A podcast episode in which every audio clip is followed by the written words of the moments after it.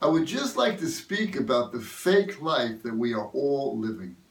Every individual has aspects of himself that is not engaged in reality, is not being authentic, and not living life to its fullest. Rav Simcha Zissu explains on the verse that says, 6 days you should do malacha, and on the seventh day you shall rest. It should be a holy day to you.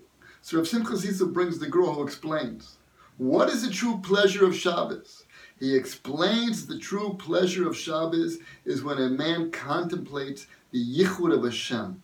That Hashem, that God, the master of the universe, is in every aspect of his life. And that's really what Shabbos is about. Not the externals of Shabbos, not everything that we do on Shabbos. The real pleasure that we're supposed to get on Shabbos is the fact that God is everywhere. That's the pleasure of Shabbos. He also explains the true binyan, the true building of the Beis HaMikdash, the third temple, is Ava Sabrius, the love of humanity, la sogba torah ba'ava, and also being Osik in Torah with love. Zehu Ushalayim. That's what's really called building Ushalayim, not the externals. And he goes on to explain, he says, a lot of people claim that they love the Torah, but they're really making a mistake. They don't really love the Torah. Why? Because they themselves don't learn. They only love the Torah to the point where they want other people to learn. They value the Torah, but you can't really call that true love of Torah. Similarly, a lot of people praise the value of humility.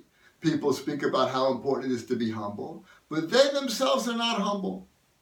So what comes out from this? That if a person really has true love and true values, he will act. It will penetrate his being. It will become part of him. Not just to praise it externally. Not to say that I want to build the Beis HaMikdash and going out there on the Temple Mount and starting to build. No! Building the temple means loving the creation and being Osik in Torah. And if a person really values a character trait, it must be that he's going to have that character trait. If not, it's not a true value. And if a person really loves Torah and values Torah, he himself is going to sit down in front of the book and spend hours learning. If not, it's really all fake. Or he doesn't really value it to that point. He can't fake himself out. But we fake ourselves out daily to make ourselves feel good. We talk about how much we value this and how much we value that. But when it comes to action, we're not doing anything about it. Where's the reality? Where's changing ourselves? If we truly value something, we will change ourselves. We will act ourselves.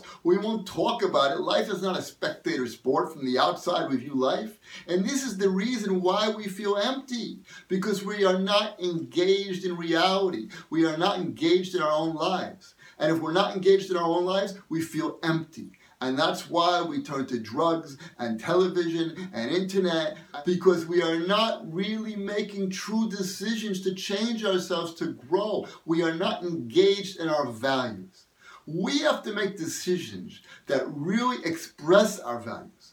We claim we love our children, but do we really love them? Do we act upon the love? Do we show the love? We claim we love religion and we love Torah, but do we do anything about it? Do we act? We want to do chesed. We want to be kind. We claim we're kind people. Let's help the people in India. Let's help people in Africa. But what about your neighbor? What about your wife? What about your kids? Are you really engaged in chesed? Is it really you, or it's just some kind of idea? And this is what we do. In order to fulfill our values and show ourselves and others how good we are, how nice we are, how important we are, we talk about values. We think about them a little bit. We don't act to the point that it's really us. We have to bring our decisions to a deeper spiritual level. Everything has to be panemius, internal, not external. If you really value something, so you have to make a decision to act on that value, to live that value, to be that value, whatever that value is. Obviously not everything, whatever you value, whatever it may be, but something that you claim that you value, it has to be real. And if not, you're living a fake life. And everybody's doing it. And we're living fake lives, and that's why we feel empty and not fulfilled. Because we're scared to really act on the value. We don't know what's going to happen. We're going to change ourselves. Maybe we'll fail. Maybe we'll realize we're not that person. Maybe we'll realize we're not so good and so righteous. So therefore, when we make our decisions, don't look externally.